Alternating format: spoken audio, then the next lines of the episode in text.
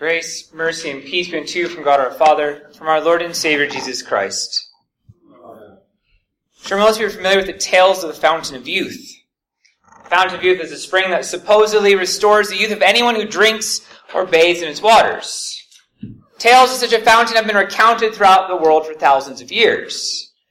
In the 5th century BC, we have tales of the Macrobians, who lived much longer than those around them, and this extended life was said to have come from a fountain that the residents would bathe in. Then there are the legends surrounding Alexander the Great and his quest to find the water of life. It was that quest that inspired Ponce de Leon, who sailed to Florida in search of this legendary fountain. Modern men may laugh at such attempts, but the fact is, even today, people wander here, there, and everywhere, searching for immortality, for the next fountain of youth. Oftentimes people think they can accomplish this through the right diet, the right medicine, and especially in our day, the right technology. In fact, many people are even trying to upload their brain to the cloud so that they can live forever. Even Christians are often not content to find God where He promises to be, in His Word and sacraments. They get bored. So they go searching for something new. Some new thing some new experience, some new teaching, some new revelation that will give them the secrets of eternal life. I mean, I can't even count the number of prophecies I've heard just in the last few weeks regarding the election and various things. Why do people listen to that? They've gotten bored listening to God's Word. And yet, what they're searching for is in the things that God Himself instituted. They're found in the preaching of the Word, the Lord's Supper, and as we're talking about tonight, baptism. He doesn't hide these things from you, so you have to go on some kind of grand quest to find them. He gives them to you freely and openly. There is public works for you to receive, right where he promises them to be in his holy church. What the ancients searched for and never truly found, we today in the church celebrate. For baptism is the true water of life. It is indeed the fountain of youth that gives us life immortal. The baptism of Jesus gives us a clear picture of the value and infinite worth of baptism. In his baptism, he was indeed manifested to be the Son of God. We hear the word of the Father, This is my beloved Son with whom I am well pleased. But also, his baptism makes clear to us the importance of our baptisms. In his baptism, he consecrates all waters for us. We hear this wonderfully stated in Luther's flood prayer and who through the baptism of thy dear Son, our Lord Jesus Christ, has consecrated and set apart the Jordan and all waters as a salutary flood and a rich and full washing away of sins. Jesus is baptized not because he's sinful, but because he stands in the place of sinners. And so his baptism shows that he gets what is yours, and then you're baptized to get what is his. Your sin becomes his sin, his righteousness becomes your righteousness. And the water to reveal what Jesus came to do for you. He came to trade places with you. Now this ultimately is accomplished on the cross. And one of the things that happens on that cross, we have in the painting over here, blood and water come out from his side. So in the painting, blood's going into the chalice, water into the baptismal font. And Ezekiel 37 gives us to us in a very vivid picture. Ezekiel 47, which is my favorite chapter in Ezekiel, has this picture of the temple and the altar coming out from under it is this river. And it gets deeper and deeper and deeper as it goes out into the world.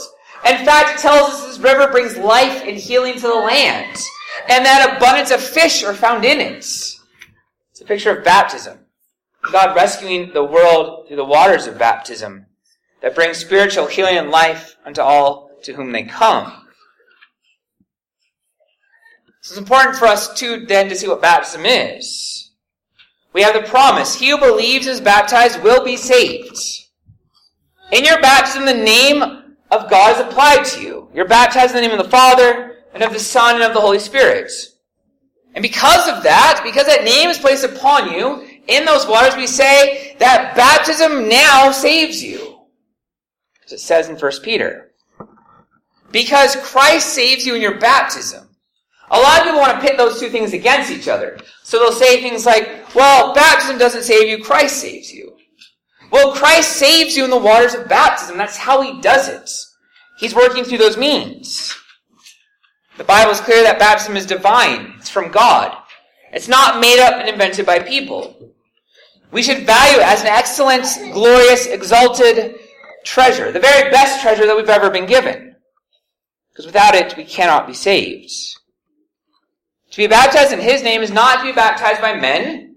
That is not to be baptized by the pastor per se, but actually to be baptized by God Himself. Sometimes two people look at it and say, well, it's just water. How can it do these things?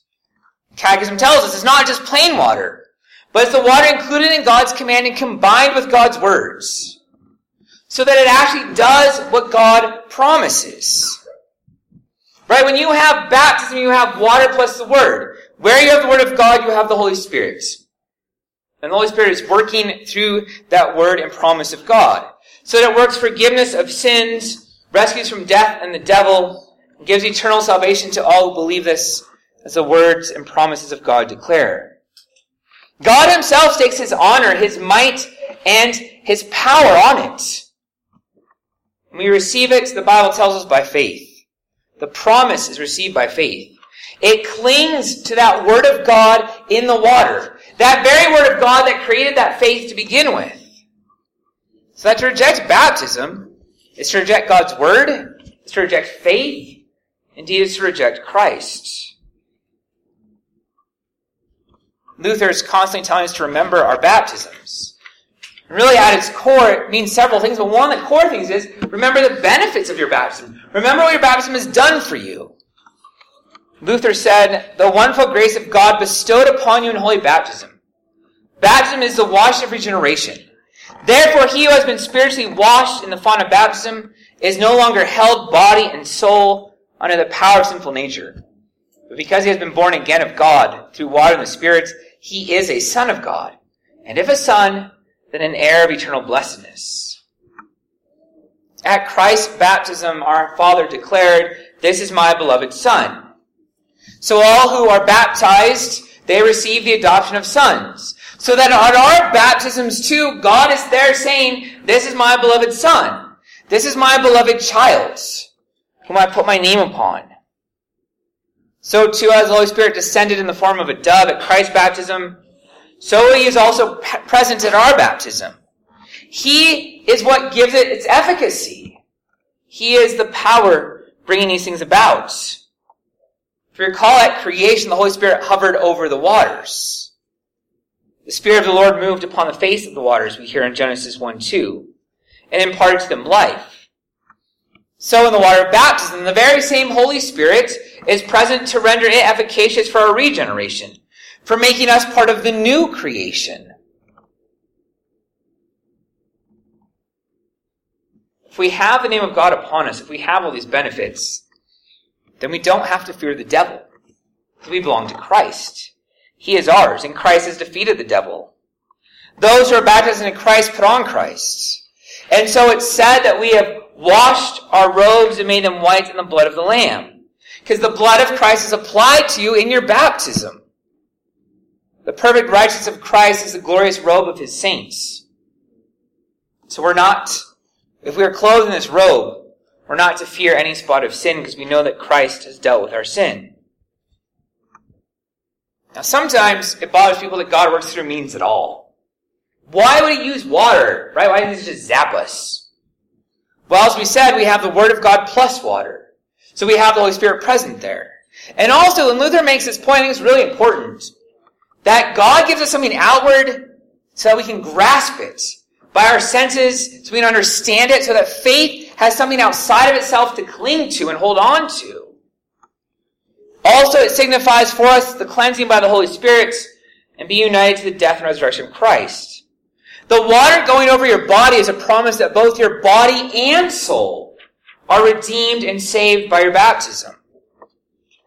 Another question that comes up, because a lot of churches refuse to baptize infants, is, well, why why would you baptize infants? They can't make a profession of faith. Why waste your time? There's a lot that could be said, but just a few things briefly. Jesus says, For of such is the kingdom of heaven. Christ wants infants to be saved. Infants are conceived and born in sin. Jesus says that the waters of baptism save. So if you want that infant saved, what do you need to do? You have it baptized. So too, we're told that baptism replaces circumcision. And we know that boys eight days old in the Old Covenant received circumcision. Baptism replaces that. It's even better. So that both boys and girls, men and women receive this wonderful gift. Oftentimes, what churches do instead of baptize is replace it with some kind of dedication. And what that becomes is the parents act their work of dedicating their child to God. What baptism is, is God's work of rescuing and saving that child who cannot save himself. Besides these false teachings, there's some other abuses of baptism today. One is used as an excuse for sin which leads people to a sense of false security, which leads them to unbelief. So Paul says in Romans 6, What then shall we say? Or would he continue in sin that grace may abound? By no means. How can we who died to sin still live in it? Do you not know that all of us who have been baptized into Christ Jesus were baptized into his death? We were, there, we were buried therefore with him by baptism into death, or that just as Christ was raised from the dead by the glory of the Father, we too might walk in the newness of life. We have put on in baptism the righteousness of Christ, a garment of inexpressible preciousness. Therefore, we're not to defile it with sin. Our old man was crucified and put to death in baptism. We have been regenerated and renewed by the Spirit in our minds in baptism. So we're not to let the flesh rule over the spirits. The old things are passed away. Behold, all things are become new. We're not to let the oldness of the flesh prevail over the newness of the spirits, but to give the Spirit reign. That is, to get out of the way. To let the Spirit do its work in us and work in and through us. There's another issue. Unbelief that leads to calling God's promise a lie. There are people in our world today who try to unbaptize themselves. Especially various atheists in England like 10 years ago had this whole rite of being unbaptized. Well, you, you can't unbaptize yourself.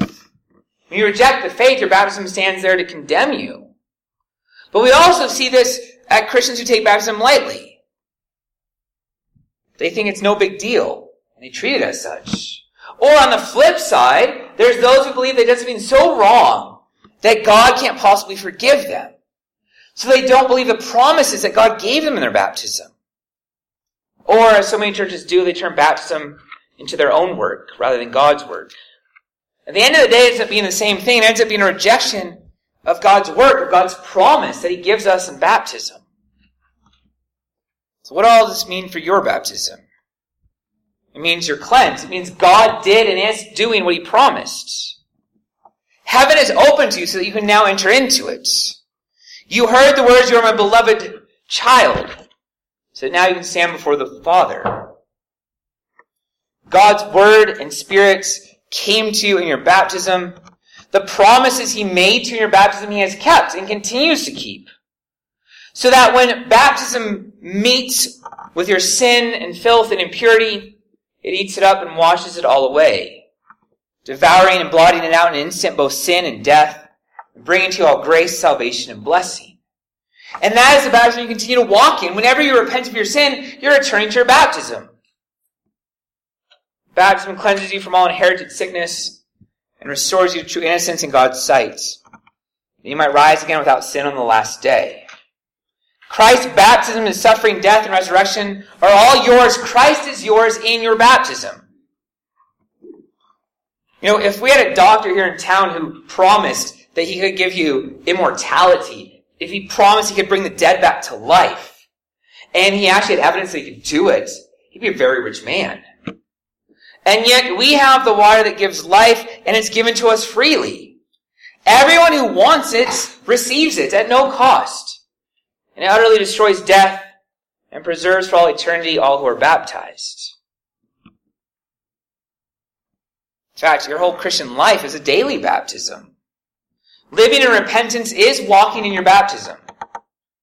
As the Catechism says, it indicates that the old Adam in us should by daily contrition sorrow over our sin and repentance, turning from our sin to Christ, should be drowned and die with all sins and evil desires, that a new man should daily emerge and arise live before God in righteousness and purity forever. Living as a Christian means repenting and looking to Christ in faith. That is living in your baptism. And then even more practically, day in and day out, when your sins and conscience oppress you, you say, I am baptized, present tense. Christ has dealt with my sins. I am forgiven. I am a child of God. As I said, every time you repent, you're returning to your baptism. So do you doubt if God still loves you? Do you doubt if God still cares? You can say, I am baptized. I'm a child of God. Do you lack what the world thinks or says that you should have? So what? You're baptized. You have all the treasures of heaven. In your baptism, you have your identity, your security, and your meaning. In your baptism, you know who you are. Think about how many people waste thousands and thousands of hours trying to figure out who they really are. In your baptism, you know you are. You're a child of God. Baptism gives you security. Everyone's looking for security in this life. And in your baptism, you can be secure knowing that you're God's child. So too, people are looking for meaning. They're looking to make sense of life. And in your baptism, you have the fullness of what it means to be truly human, to be truly alive, what it means to be God's child. All that you need, the Father's given you.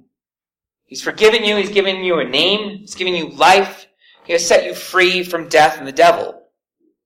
And the promise is that your baptism abides forever. It's not temporary. It's not going to go away.